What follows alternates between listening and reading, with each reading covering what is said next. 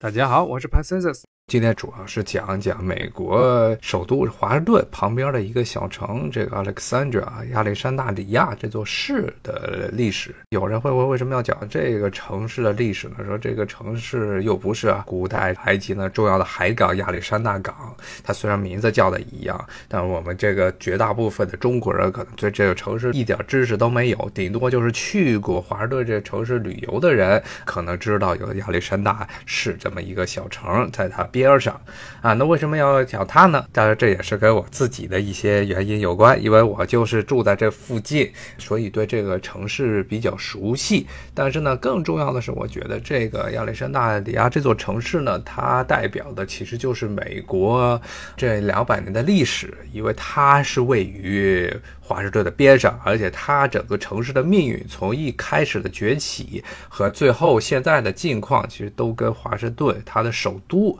包括呢美国的第一任总统这乔治华盛顿本人呢，都息息相关啊。所以说，基本上可以说是亚历山大里亚这座城市呢，它经历了美国历史的所有重要阶段，而且都有参与，几乎是全部都有参与啊。所以我觉得是一座很有代表性的啊美国城市。不仅如此呢，而且这。城市也是经常被旅游杂志评为是美国最漂亮的这个小城之一，尤其是美国南方小城中，去美国南方旅游，亚历山大里亚是数一数二必去的旅游城市，所以它本身这个城市也非常的漂亮。按照美国的概念来说，这个城市已经算是一座老城了。虽然它的建成其实是公元十八世纪，也就是咱们中国清朝的时候啊啊，雍正、乾隆年间这座城市才建的，但是对于美国这个本身它。历史就非常短的，作为一个国家来说，啊，亚历山大里亚已经是一个很著名、很老的老城了。那么它具体的历史是什么样呢？今天我们就跟大家来聊一聊。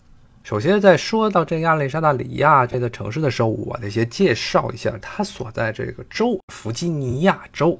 美国历史的起点就是白人历史的起点。先不管印第安人，大家可能首先想到的呢，其实是所谓的五月花号的。五月花号其实并不是英国殖民者最早来到美国的地方。五月花还有波士顿，也就是现在美国东北部麻省这一带，其实并不是英国殖民者最早成功建立的殖民地。英国人呢，其实在十六世纪，也就是咱们的呃明朝的时候呢。他们就已经开始想在北美扎根，想弄殖民地了。但是前前后后弄了两次，在北美大陆这一块都失败了。只有到了第三次的时候呢，他们英国人呢，在现在弗吉尼亚州，就是现在华盛顿南边的这个州，弗吉尼亚州的最东南角一个沿海的地方。当时这个沿海地方呢，有一条入海的大河，叫做詹姆斯河。他们是在这条河上呢，弄了一个岛屿。在岛屿上呢，建立了第一个成功的殖民地，那就是 Jamestown 詹姆斯顿这么一个殖民地，这才是英国殖民北美的先声。后来的这个五月花是过了十几年之后。啊，有一帮在英国本土待不下去的这清教徒逃出英国，在当时被英国人认为是鸟不生蛋的严寒之地的新英格兰待下来了。他们其实最早呢，这批五月花号上这批人也想去弗吉尼亚，也弗吉尼亚是在这美国的西部中部地区，而且是沿海，气候温暖，四季分明，非常像咱们中国这东部沿海地区的气候。而五月花号这些人最早。也是想来这儿，因为这儿有大片的这农田呀，种植园可以耕种。结果是因为各种原因，他们被迫去了那个东北鸟不生蛋的地方——新英格兰。还是回到刚才说的话题啊，那么这弗吉尼亚其实就是美国这白人殖民历史的开端，是在这儿啊。当然了，说到美国的历史，我们先忽略到印第安人以及西南部的西班牙的殖民地不表，这两个其实也有自己的历史，我们就。不在这说了，我们主要说的是美国他们这些英裔盎格鲁撒克森人建立的殖民地的历史。那么，这个弗吉尼亚是最早英国人在北美建立的只成功的殖民地，所以呢，这个地区呢聚集了最早一批的来新大陆想要发财的一些英国的亡命之徒。那么这些人呢，特别想在这个北美大陆找到一些资源，能够卖回到欧洲去。但是呢，北美这一块并不像是南美。啊，像西班牙人和葡萄牙站在南美，它两个地方不一样。因为南美呢，首先热带地区可以种甘蔗。或者像这棉花这样比较喜温的植物作物啊，尤其是在拉美地区的加勒比岛上，很多人都熟悉的电影《加勒比海盗》，讲的是加勒比海这一区域。加勒比海呢，其实是最早欧洲人开发的这美洲的殖民地，他们在这儿就种甘蔗，这甘蔗种植园。因为欧洲本土呢是种不了甘蔗的，大部分地区过于寒冷，种不了甘蔗，所以他们到了这些热带岛屿上，然后把当地的印第安人都杀。光之后，从西非弄了不少的奴隶过来，帮他们种甘蔗园。这是在热带地区。然后呢，南美呢还有一条著名的山脉——安第斯山脉。这条山脉里头呢有很多重要的矿藏，比如说金矿啊、银矿。像现在南美的一个重要的国家，这秘鲁，它的首都利马，就当时西班牙人为为了开金矿和银矿最早建立的城市。这都是在南美拉美地区。但是呢，当时的北美，特别是温带的北。北美地区呢，既没有像这些拉美地区那么高，而且呢，也没有一些重要的矿藏啊。当时人们认为重要的矿藏，比如说这些贵重金属金银矿，所以北美的这些英国殖民者想了很长时间，才终于找到一个重要的出口物资，那就是烟草。当时整个北美的就当今美国的中部地区啊，比如说像弗吉尼亚呀、马里兰呢，像包括南边的北卡罗来纳州这些地方，都是成为了烟草和种植园。后来呢，又逐渐的因为欧洲本土呢迅速的工业化，所以呢很多农田都被侵占了。后来北美这地区也开始种各种的小麦呀、玉米这样的农作物，然后出口到欧洲去。啊，那么这个是最早这北美这一块英国所占领的北美这一块殖民地呢，它向欧洲本土出口的大宗的一些东西啊，要不就是烟草这样的商业作物啊，要不就是普通的这些小麦、玉米这样日常的人们所需要的食物。那么呢，这个时候呢，弗吉尼亚这个地区呢，还非常的适合于啊这种挂大西洋的这么一个贸易。为什么呢？因为弗吉尼亚这个地方呢，如果我们看地图上，它西边有一条山脉叫阿布拉契亚，也就是，呃，咱们中学学地理的时候肯定得知道的一条山脉叫阿布拉契亚山脉。阿布拉契亚山脉呢，基本上是西南东北向的这么一条山脉，所以呢，有很多的河流呢是从这个阿布拉契亚山脉中起源的。然后呢，他们就从这山上下来之后呢，基本就开始注入到大西洋，而正好这个弗吉尼亚是夹在这大西洋和阿布拉亚契亚山脉之间，所以有很多非常便利、非常宽广、非常适合于船运的河流。那么像现在美国的首都华盛顿，它其实就是坐落在两条河流的交汇处啊，一条也是最主要的河流是波多马克河。啊，那另外一条呢是安纳科斯蒂亚河，他们在这华盛顿这地方交汇，这也是之所以后来这美国把，特别是乔治华盛顿这位同志呢，他坚持要求把这个地区建成首都的原因。他认为这个地方交通非常便利。虽然呢，当时华盛顿建成的时候还没有城市，但乔治华盛顿这个人呢，他认为这个地方以后会发展成一个很重要的贸易港口。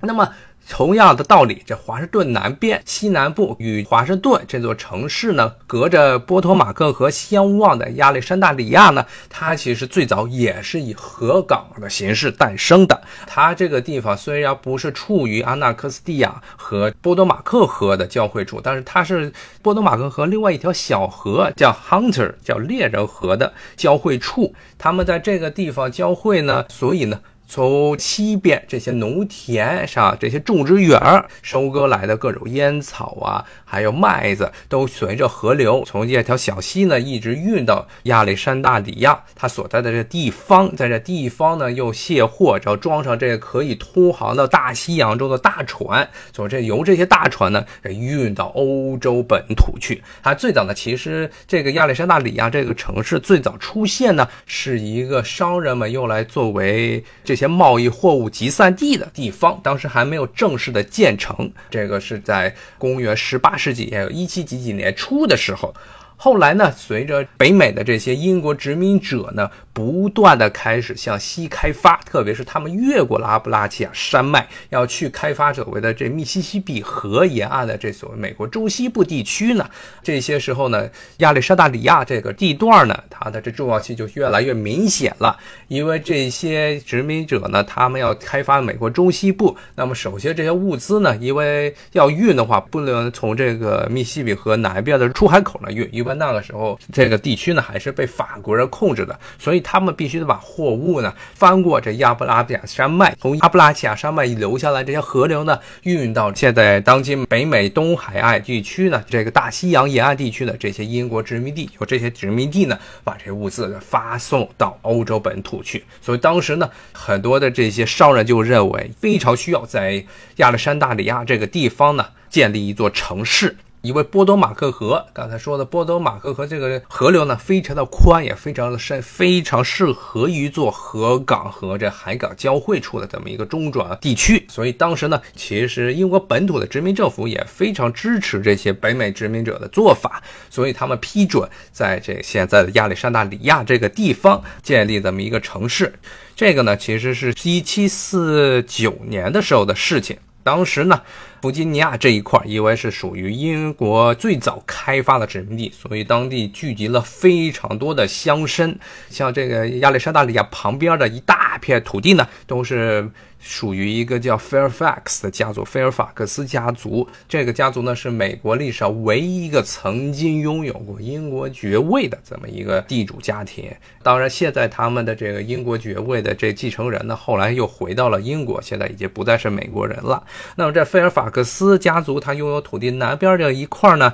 就是现在的 Mount Vernon，就是乔治华盛顿故居。乔治华盛顿他本人呢，和菲尔法克斯伯爵本身这也是一个也好。朋友的关系，且乔治华盛顿他的大种植园也是在这一片。顺便说一下，乔治华盛顿本人呢，其实他出身并不是一个大地主，他其实就是一个城市的中产阶级的出身。他之所以后来能有一大片的这个种植园，就现在的这 Mount Vernon 叫福农山这一片，是因为他娶了一个当时整个弗吉尼亚最有钱的寡妇，他老婆家有钱，叫 Martha。所以呢，他才有了钱，他就有了钱，他就买了很多的地，做了这么一个 Mount Vernon 这个大种植园。那乔治华盛顿呢，在他年轻的时候还没有娶他这个有钱的老婆的时候呢，他还是在英国的殖民政府里头当差。那么他年轻的时候呢，还做过亚历山大里亚这个城市规划的时候的测绘员来，测绘这一片土地情况。那么亚历山大里亚这个城市呢？可以说是华盛顿亲自给他做的测绘，他这个城市应该是什么样的布局，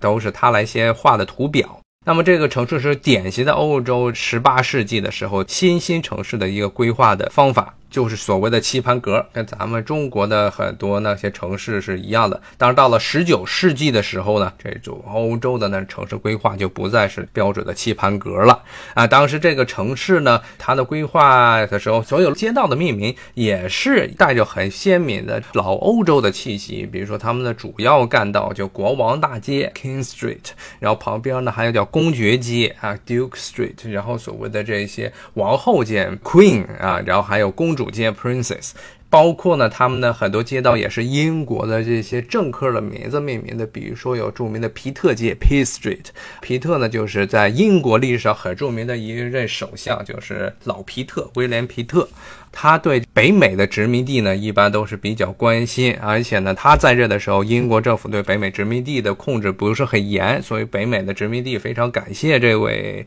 啊，首相，所以就以他的名字命名了，这亚历山大里亚的一个街道。那么，Alexandra，呃，亚历山大里亚这个城市，它之所以叫这个名字呢，就是因为他们当时这个地区有一户人，就这片土地呢，拥有者他们家族的姓啊是 Alexander，所以就以他们家族的这个姓呢命名这个城市是 Alexandra，就是亚历山大里亚。啊，那么这个城市最早建成的时候，就是一个北美殖民地与欧洲本土，特别是英国这一块儿之间贸易的一个中转站，所以其实是一座商业城市啊。那么这个城市中居住的人口呢，绝大部分也都是商人，像现在。亚历山大里亚这个城市最著名的一个古迹呢是 Carly House，这个大宅子呢就是当地最重要的一个商人他所拥有的宅子啊。那么这个商人呢，他在美国历史上也非常出名，为什么呢？因为他是作为亚历山大里亚当时最有钱的商人，在英国和这法国抢北美殖民地的时候，也就是十八世纪的时候，七年战争。那么英国和法国在欧洲打的是七年战争，这是一七六几年的时候的事情。那么英国和法国呢，为了抢北美的殖民地，还打了一场法国与印第安战争。当时亚历山大里亚这个城市呢，在这场战争中扮演一个很有趣的角色，因为最早英国派往北美大陆。作战的军队，他们的指挥的将军，Bradock，布拉多克这个人，最早是在这亚历山大里亚这个地方登陆的。然后亚历山大里亚的市民为了拍他的马屁，当时呢就会邀请他住在这儿，住在哪呢？就住在 c o l l e 这个有钱商人家里头。最早呢，布拉多克，Bradock，这个将军呢，他为了指挥作战，把北美殖民地的所有这些总督都叫到了 Alexandra 这边来开会。所以 Alexandra 当时成了一个英国人在北美作战的前线。的一个早期的一个指挥所，嗯，咱们下回再聊，再见，拜拜。